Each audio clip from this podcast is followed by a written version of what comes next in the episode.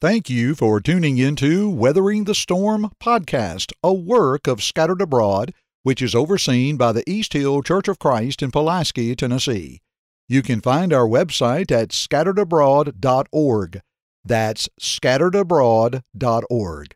In this podcast, our goal is to help us weather the storms of life by looking to and sustaining an unwavering faith in God. Here is your host, Drew Suttles. Hello and welcome to Weathering the Storm, a podcast where we strive to weather the storms of life by placing and sustaining an unwavering faith in God. I'm your host, Drew Suttles. I welcome you back to season two of Weathering the Storm on the Scattered Abroad Network, and we are in the middle of a, a series as we are examining the fruit of the Spirit in Galatians 5 22 and 23, and how we can apply the fruit of the Spirit to our lives in hopes of weathering the storm to the glory of God. Again, I'm very thankful uh, for this opportunity to be on this network, the Scattered Abroad Network. And if you haven't already, please go and like us on Facebook, check us out on Instagram, and as always, we ask that you please pray for this effort as we are striving to spread the gospel to as many souls as possible. Today's episode marks episode 7 of season 2 as we continued this study of weathering the storm with.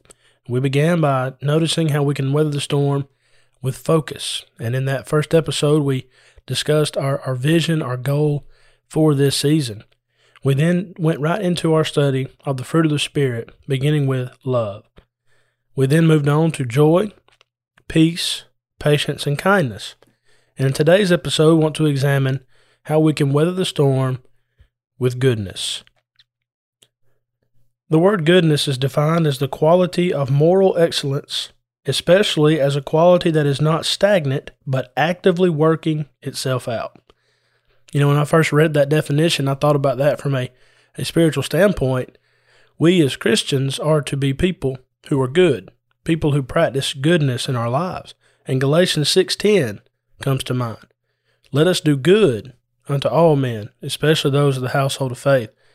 And so again, when we think about goodness, it's not something that's stagnant. It's not something that just lays dormant. It's something that's active. And because the, the Spirit bears fruit in our lives through the Word of God, we as Christians are to be practicing goodness. Brother Tom Wacaster, one of my instructors at the Memphis School of Preaching and an incredible writer, has uh, several commentaries on several books of the New Testament. And in his commentary on the book of Galatians, he has a great section on the fruit of the Spirit. And this is what he said regarding goodness. He said the original word in the Greek language expresses the idea of generosity toward others. It is a generosity that springs from a heart that is kind. And what I love about that is it kind of shows the progression of everything that we've looked at this season. It all begins with love, and out of a heart of love, it comes joy. And with that great joy comes a great peace. And with that peace, it produces patience. That patience leads to kindness, and that kindness leads to goodness. So again, you see how all of these things contribute to the fruit of the Spirit. This word for goodness that's found in Galatians 5:22 in the Greek language is a very rare word. In fact, it's only found 4 times the New Testament, and all 4 times it's used by the apostle Paul. Of course, we have it here in this text, Galatians 5:22, but then in Romans 15:14, Paul says, "Now I myself am confident concerning you, my brethren, that you also are full of goodness, filled with all knowledge, able also to admonish one another. Notice that language. He, he's talking to these Christians at Rome. He says, You are full of goodness. And that should describe and characterize every child of God today. Then we have Ephesians chapter 5 and verse 9. For the fruit of the Spirit is in all goodness, righteousness, and truth. I love that righteousness and truth are, are right there together with goodness. And that's exactly what it, it all boils down to. The goodness, it stems from God and from His Word. Then in 2 Thessalonians 1 and verse 11, Paul writing the second epistle to these brethren in Thessalonica, he said, Therefore we also pray always for you that our God would count you worthy of this calling and fulfill all the good pleasure of his goodness and the work of faith with power. That's an interesting phrase, isn't it? The good pleasure of his goodness. And so a reference to God and his goodness, the same word that we find here in Galatians 5:22. And so we as Christians must weather the storms of life with goodness in our hearts. Now, when you first hear that, you might say, well, that sounds like a contradiction. How in the world am I to practice goodness? How am I supposed to be good in the middle of a storm? Well, see, that's the difference. Someone out in the world who's outside of Christ, someone who doesn't have God, very, very difficult to approach it this way. But for a Christian, one who's allowing the Spirit to bear fruit in his or her life, one who has love, joy, peace, patience, and kindness, it will naturally flow that goodness will come out as well, even in the midst of the storms of life. You know, when you think about this word goodness, it's used to describe God, isn't it? God is good. And that statement is a simple statement, but it's also very profound. It's a very deep statement.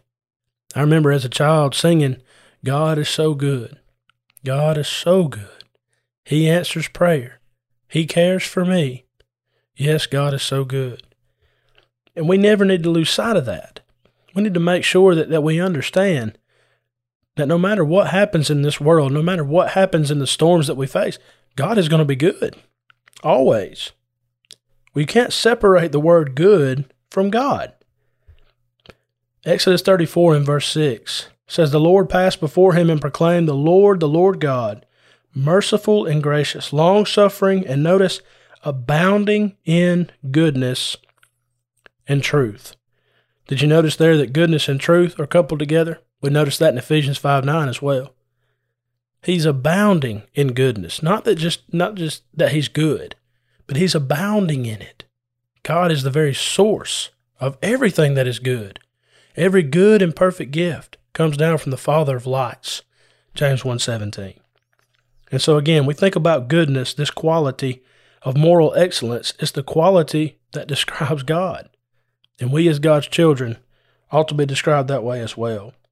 In Psalm 100 and verse 5 it says for the Lord is good, his mercy is everlasting, and his truth endures to all generations. That's a great way to sum up God, isn't it? If we can say that with reverence. He's good, his mercy is everlasting, and his truth endures forever. That that's that's that's God. And the Bible, of course, is the mind of God in written form.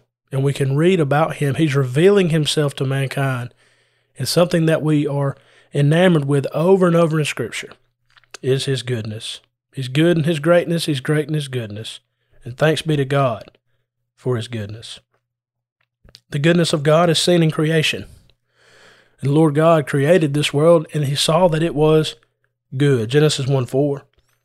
The heavens declare the glory of God. The firmament shows his handiwork. Psalm 19 1. The earth is the Lord's and the fullness thereof. Psalm 24 1. And we behold creation, the beauty, the splendor of creation, we see the goodness of God. We also see his power. Romans 1:20. Not only is the goodness of God seen in creation, but the goodness of God is seen in his justice. Behold the goodness and severity of God. Romans 11:22. It's good and it's right to see his standard of judgment. And we can we can trust in that that he's always going to do right and he's always going to do it with goodness. The goodness of God leads us to repentance. Romans chapter 2 and verse 4 says, Do you despise the riches of his goodness, forbearance, and longsuffering, not knowing that the goodness of God leads you to repentance? Again, notice that language, the riches of his goodness. That goodness, the, the, the fact that God is so good, leads us to repentance. It makes us want to be better. It makes us want to be good. It makes us want to be like our Father. And then notice, women, that the goodness of God leads us into eternity. Think about Psalm 23 The Lord is my shepherd. When you come to the close of that beautiful text, he says, Surely goodness and mercy will follow me all the days of my life, and I will dwell in the house of the Lord forever. Goodness and mercy will be there because God will be there. And so, as Christians, we must practice goodness even in the midst of storms. You know, as we think about goodness and, and this this word and, and really how it's used throughout Scripture, it's important for us to remember that without a divine standard, there could be no goodness. Listen to these verses Ecclesiastes 7 verse 20. For there is not a just man on earth who does good and does not sin. You see, just goodness alone, you hear people say that, just be a good person, everything will be fine. Listen, without a divine standard, there would be so, no such thing as goodness. God is the one who defines goodness. God is the one who defines whether or not someone is good in the biblical sense. Jeremiah 10 and verse 23 says, It is not a man that walks to direct his own steps. Therefore, we must have a standard. What is it? It's the word of God that directs us. Psalm 119, 105. Your word is a lamp unto my feet and a light unto my path. The Proverbs writer says, There is a way that seems right to a man, but the end of it is death. Proverbs 14:12 as well as 16:25. And then Romans 3:23, all have sinned and fallen short of the glory of God. So again, without a divine standard, there's no such thing as goodness. But because we have that divine standard, because there is that goodness in God, we as Christians can be good in the sense that we can practice goodness in our lives. The Spirit will bear that fruit in our lives as we are molded, as we are transformed through the Word. Notice the divine standard of goodness. We do have that standard. It is the Word of God. 2 Timothy 3 16 and 17. All Scripture is given by the inspiration of God. It is profitable for doctrine, for reproof, for correction, for instruction in righteousness, that the man of God may be perfect or complete, truly furnished, or fully equipped unto every good work. And so the good works that are done, it's all because of the divine standard. It's all because of the Word of God. We wouldn't know what the difference between good and evil if it weren't for the Word of God. We can know what goodness is by looking at God. We can know what goodness is as it's revealed in His Word.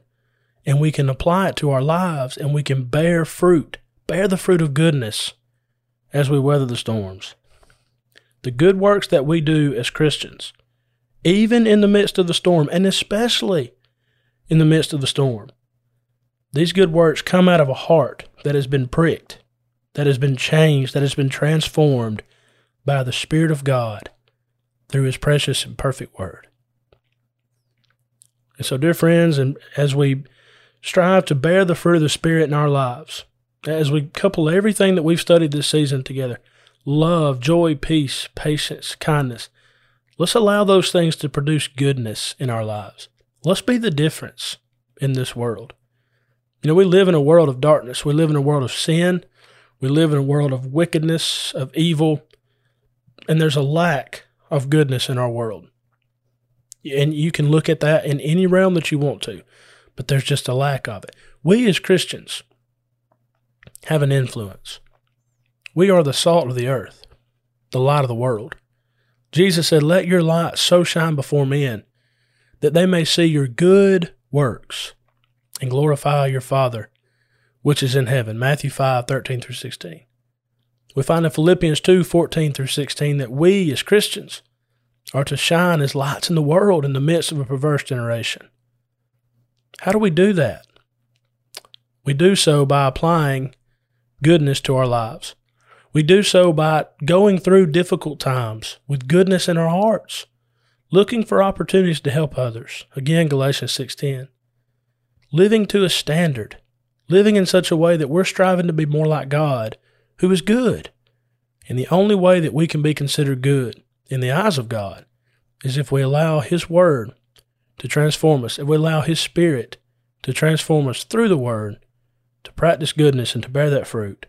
And so, as we bear the fruit of the Spirit in our lives as disciples of Jesus, we must apply goodness to our lives. Yes, even in the context of weathering the storm. You know, there's a simple phrase found about Jesus in Acts chapter 10 and verse 38. It says that Jesus went about doing good. You know, there's a a lot that we can say about Jesus. A lot that the Bible says about him, but I find it interesting that throughout the New Testament there are some small statements that just mean so much. Jesus came not to be served, but to serve, and to give his life a ransom for many. Mark 10:45. See, that's a small statement, but think of the impact of that. Jesus became poor that we might become rich. 2 Corinthians 8 9. Again, a, small statement, but what an impact. The common people heard him gladly. Mark twelve thirty seven. But I love the phrase that Jesus went about doing good. You think of all the miracles he performed, you think of all the teaching that he did, you think of the lives that he changed and the lives he still changes today. He went about doing good. He, he applied goodness to everything that he did. Certainly, he faced a lot of storms. He had to weather those storms, but he did so with goodness in his heart. So, we as Christians, following in the steps of the Savior, must apply goodness to our lives to the glory of God. I thank you so much for listening today. I hope that this episode and I hope that this series on the fruit of the Spirit has been helpful for you as it has been for me. I hope that we can apply these things to our lives. And specifically, as we've studied today, I hope that we can apply goodness to our lives and, and out of a, a good and honest heart, bring glory to God, even in the midst of the storm. Thank you, and God bless you. Thank you for listening to this podcast from the Scattered Abroad Network. If you would like to email us, you can do so at the Scattered Abroad Network at gmail.com. That's the Scattered Abroad Network at gmail.com. Remember, you can check the show notes below for all of our social media platform links. Also, don't forget that you can find us on all major podcast platforms, and please leave us a rating or review. We hope and pray that this has helped you grow closer to Christ even though we are scattered abroad. May God bless you.